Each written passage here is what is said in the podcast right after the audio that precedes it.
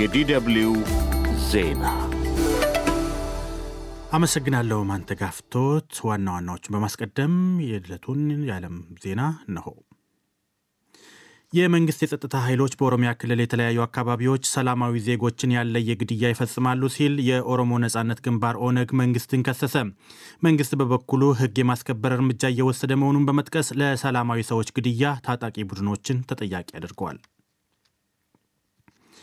በትግራይ ክልል የሚንቀሳቀሰው ተቃዋሚው አረና ትግራይ በክልሉ ለተከሰተው የረሃብ አደጋ የክልሉና የፌዴራል መንግስታት ትኩረት አልሰጡም ሲል ወቀሰም። አረና ህዝብ በረሃብ እየሞተ ህወሓት በፓርቲ የውስጥ የስልጣን ሽኩቻ ተጠምዷል ሲል ከሷል። የአየር ንብረት ለውጥ፣ ግጭቶች፣ የዕዳ ጫናና ዓለም አቀፍ ድጋፍ ማሽቆልቆል በአዲሱ የጎርጎርሳውያን 2014 በዓለም አቀፍ ደረጃ የሰብአዊ ቀውሱን እንዳያባብስ ያሰጋኛል ሲል ዓለም አቀፉ የቀይ መስቀል ማህበር አሳስበም። በአዲሱ ዓመት የከፋ ሰብአዊ ቀውስ ሊያስተናግዱ ይችላሉ ተብሎ ከተሰጋላቸው ሀገራት ውስጥ ሀያ የአፍሪቃ ሀገራት ይገኙበታል። የዓለም አቀፉ ማህበረሰብ ድጋፍ ኖረም አልኖረ እስራኤል ከሐማስ ጋር እያደረገች ያለውን ጦርነት ተጠናክሮ እንደሚቀጥል ጠቅላይ ሚኒስትር ቤንያሚን ኔታንያሁ አስታወቁም። ጀርመን ደግሞ አወዛጋቢ ናቸው ያለቻቸውን አንድ ሺህ ቱርካውያን ኢማሞችን ወደ ሀገራቸው ልትሸኝ ነው። ዜናውን በዝርዝር የመንግስት የጸጥታ ኃይሎች በኦሮሚያ ክልል የተለያዩ አካባቢዎች ሰላማዊ ዜጎችን ያለየ ግድያ ይፈጽማሉ ሲል የኦሮሞ ነጻነት ግንባር ኦነግ መንግስትን ከሰሰም። መንግስት በበኩሉ ሕግ የማስከበር እርምጃ እየወሰደ መሆኑን በመጥቀስ ለሰላማዊ ሰዎች ግድያ ታጣቂ ቡድኖችን ተጠያቂ አድርጓል። የኦሮሞ ነጻነት ግንባር ኦነግ ዛሬ ባወጣው መግለጫ በኦሮሚያ ክልል ተደጋጋሚ ግድያና የጅምላ እስራት በተከታታይ እየተፈጸመ ነው ብሏል። ፓርቲው መንግስት ወሰደ ባለው በጭካኔ የተሞላ እርምጃ በምዕራብ ሸዋ ዞን አቡነ ግንደበረት ወረዳ ህዳር 30ና ታህሳስ 1 ቀን 2016 ዓ ም ስምንት ሰላማዊ ሰዎች በጠራራ ፀሐይ ተገድለው ሁለት ሰዎች መቁሰላቸውን አመልክቷል። ባለፈው ህዳር አጋማሽ ላይም በተመሳሳይ በቄለም ወለጋ ዞን ጊዳሚ ከተማ ውስጥ በጸሎት ላይ የነበሩ ዘጠኝ ሰዎች በመንግስት የጸጥታ ኃይሎች መገደላቸውን ፓርቲው በመግለጫው አመልክቷል።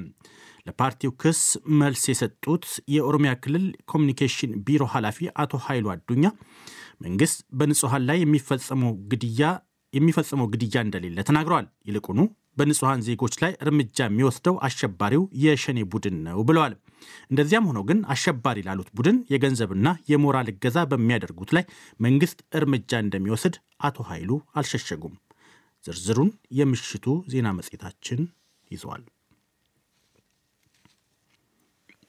በትግራይ ክልል የሚንቀሳቀሰው ተቃዋሚው አረና ትግራይ በክልሉ ለተከሰተው የረሃብ አደጋ የክልሉና የፌዴራል መንግስታት ትኩረት አልሰጡም ሲል ወቀሰም። አረና ህዝብ በረሃብ እየሞተ ህወሓት በፓርቲ የውስጥ የስልጣን ሽኩቻ ተጠምዷል ሲል ከሷል። የትግራይ ጊዜያዊ አስተዳደር በበኩሉ አስቸኳይ ምላሽ ለትግራይ የተባለ ሁሉን አቀፍ ቡድን በማቋቋም በረሃብ አደጋ ውስጥ ላሉት ለመድረስ እንቅስቃሴ መጀመሩን ገልጿል። የአረና ትግራይ ሊቀመንበር አቶ አምዶም ገብረስላሴ የክልሉ ባለሥልጣናት ምንም ችግር እንዳልተፈጠረ በራሳቸው የስልጣን ሽኩቻ ተይዘዋል ሲሉ ከሰዋል።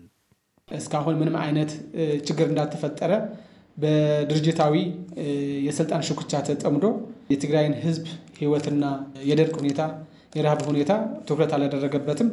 ስለዚህ ይሄ ጉዳይ አስፈላጊውን ትኩረት ተደርጎ ህብረተሰቡን ከረሃብና ከችግር ማቃለል ወይም ማዳን አለብን ብለን እናስባለን። የረሃብ አደጋው ሰለባ ከሆኑ የክልሉ ነዋሪዎች እንደሚሉት የተከሰተው ረሃብ እስካሁን ከሚያውቁት የረሃብ ዘመናት ሁሉ የከፋ ነው። የአጽቢ ወረዳ ነዋሪው አቦይ ፍጹም ብርሃነ የከፋ ረሃብ እንደገጠማቸውም ተናግረዋል። ሓሊፉ እዩ ሰባ ሰባት ዓመተ ምህረት የነበረው ረሃብ አልፏል። በ51 ዓመተ ምህረትም እንዲሁ ረሃብ ነበረ አልፏል። እንደ ዘንድሮ አይነት ድርቅና ረሃብ ግን አላየንም። ናይ ከም ናሎም ዘኒዮ ችግር የርአናይ የአረና ፓርቲ ሊቀመንበር እንደሚሉት መንግስታቱ ችግሩን ለመቅረፍ ማድረግ ከሚገባቸው ጥረት ባሻገር ለዓለም አቀፉ ማህበረሰብ የማሳወቅ ግዴታ አለባቸው ብለዋል። የምሽቱ ዜና መጽሔታችን በዚህ ርዕሰ ጉዳይ ላይም ዝርዝር ዘገባ አለው። የአየር ንብረት ለውጥ፣ ግጭቶች፣ የዕዳ ጫናና ዓለም አቀፍ ድጋፍ ማሽቆልቆል በአዲሱ የጎርጎርሳውያን 2024 በዓለም አቀፍ ደረጃ የሰብአዊ ቀውሱን እንዳያባብስ ያሰጋኛል ሲል ዓለም አቀፉ የቀይ መስቀል ማህበር አሳሰበም። በአዲሱ ዓመት የከፋ ሰብአዊ ቀውስ ሊያስተናግዱ ይችላሉ ተብሎ ከተሰጋላቸው ሀገራት ውስጥ ሀያ የአፍሪቃ ሀገራት ይገኙበታል። ዓለም አቀፉ የቀይ መስቀል ማህበር ዛሬ ሐሙስ ይፋ ባደረገው ዘገባው እንዳለው በመገባደድ ላይ ባለ 2023 በዓለም አቀፍ ደረጃ የሰብአዊ ድጋፍ የሚሹ ወገኖች ቁጥር ወደ 300 ሚሊዮን ሲያሻቅብ በተለያዩ ምክንያቶች ከቤት ንብረታቸው የተፈናቀሉ ሰዎች ቁጥር ደግሞ ከ110 ሚሊዮን በላይ ሆኗል።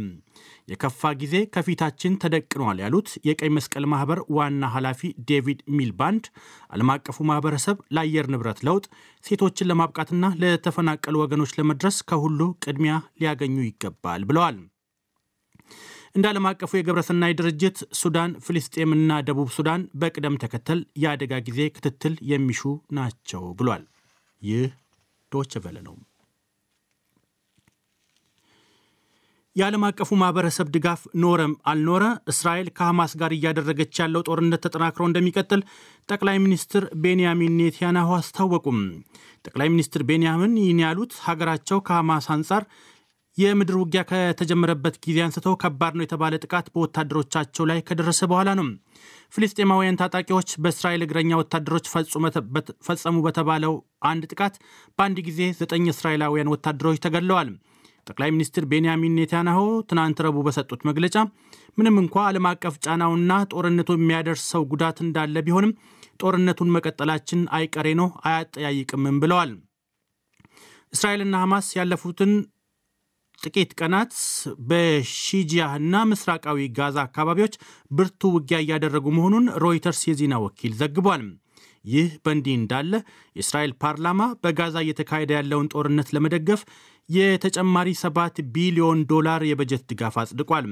በጀቱ ጦርነቱ የሚጠይቀውን ወጪ የመደገፍ የሀገር ውስጥ ተፈናቃዮችን ለመደጎምና ለተጠባባቂ ወታደራዊ ኃይል ካሳ ክፍያ እንደሚውል ተነግሯል። በመጨረሻም ጀርመን አወዛጋቢ ናቸው ያለቻቸውን አንድ ሺህ ቱርካውያን ኢማሞችን ወደ ሀገራቸው ልትሸኝ ነው። የጀርመን የሀገር ውስጥ ጉዳይ ሚኒስቴር እንዳለው ጀርመን ውስጥ ዲያኔት ለተሰኘው የቱርኩ ሃይማኖታዊ ተቋም ያገለግሉ የነበሩ ኢማሞች በቀጣዮቹ ጥቂት ዓመታት ውስጥ ጀርመንን ለቀው ወደ ሀገራቸው እንዲመለሱ በሚያስችለው ፍኖተ ካርታ ላይ ጀርመንና ቱርክ ከስምምነት ደርሰዋል። ለዓመታት ለሃይማኖታዊ አገልግሎት ወደ ጀርመን ይላኩ የነበሩ ኢማሞቹም ስለ ጀርመን ማህበረሰብ የተሟላ እውቀት የሌላቸውና አስተምህሮቶቻቸውን በአወዛጋቢነታቸው ወቀሳ ቀርቦባቸዋል። ጀርመን ውስጥ የሚኖሩ በርካታ ኢማሞች በቱርክ እስላማዊ የባህል ማህበር በአውሮጳና በሌሎች ሁለት ድርጅቶች ጥላ ስር በየመስጊዶቻቸው እነዚሁኑ ሃይማኖታዊ ትምህርቶች እየሰጡ እንደሚገኙ የጀርመን የሀገር ውስጥ የስለላ ድርጅት ያወጣው ሪፖርት አመልክቷል። ይህንኑ ከአዲሱ የጎርጎርሳውያን 2024 ዓመት ጀምሮ በየመስጊዱ ለሚሰበኩ ሃይማኖታዊ አስተምህሮቶች የቱርክ እስላማዊ የባህል ማህበር በአውሮጳ ሙያዊ ኃላፊነት እንደሚወስድ የጀርመን መንግስት ከወዲሁ ማስገንዘቡን የጀርመን ዜና ምንጭ ዲፒኤ ዘግቧል። ይህ ዶቸ ቨለ ነው።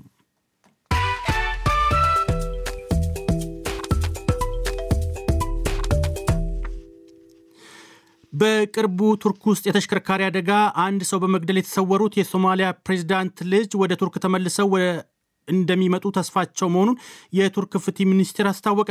ሚኒስቴሩ እንዳለው በሶማሊያ የዲፕሎማት ተሽከርካሪ አደጋ ያደረሱት የፕሬዚዳንቱ ልጅ መሐመድ ሐሰን ሼህ መሐመድ ችሎት ፊት እንደሚቀርቡ ተስፋችን ነው ብሏል። በጉዳዩ ላይ ከሶማሊያ አቻቸው ጋር መነጋገራቸውን የገለጹት የቱርክ የፍትህ ሚኒስቴር ሶማሊያውያኑ ጉዳዩን በቅንነት ተመልክተውታል ብለዋል። ከሶማሊያ መንግስት ጋር መልካም ግንኙነት እንዳላቸው የገለጹት የቱርክ ባለስልጣናት የዲፕሎማት ተሽከርካሪዎች አጠቃቀምን በተመለከተ ማብራሪያ እንዲሰጧቸው ባለስልጣናቱን ቢጠይቁም ተገቢውን ምላሽ አለማግኘታቸውን አስታውቀዋል። መሐመድ ሐሰን ባለፈው ህዳር 20 ቀን ነበር ኢስታንቡል ውስጥ በሞተር ሳይክል ሲጓዝ የነበረ መልእክት አድራሽ በመግጨት ለህልፈቱ ምክንያት መሆናቸው የተዘገበው። አድማጮች ዜናውን ለማጠናቀቅ ዋና ዋናዎቹን በድጋሚ ላስታውሳችሁም። የመንግስት የጸጥታ ኃይሎች በኦሮሚያ ክልል የተለያዩ አካባቢዎች ሰላማዊ ዜጎችን ያለየ ግድያ ይፈጽማሉ ሲል የኦሮሞ ነጻነት ግንባር ኦነግ መንግስትን ከሰሰ። መንግስት በበኩሉ ህግ የማስከበር እርምጃ እየወሰደ መሆኑን በመጥቀስ ለሰላማዊ ሰዎች ግድያ ታጣቂ ቡድኖችን ተጠያቂ አድርጓል።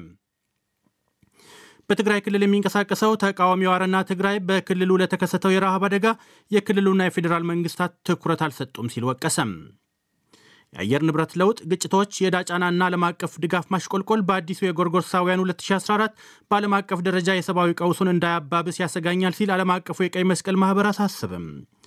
የዓለም አቀፉ ማህበረሰብ ድጋፍ ኖረም አልኖረ እስራኤል ከሐማስ ጋር እያደረገችው ያለው ጦርነት ተጠናክሮ እንደሚቀጥል ጠቅላይ ሚኒስትር ቤንያሚን ኔታንያሁ አስታወቁም።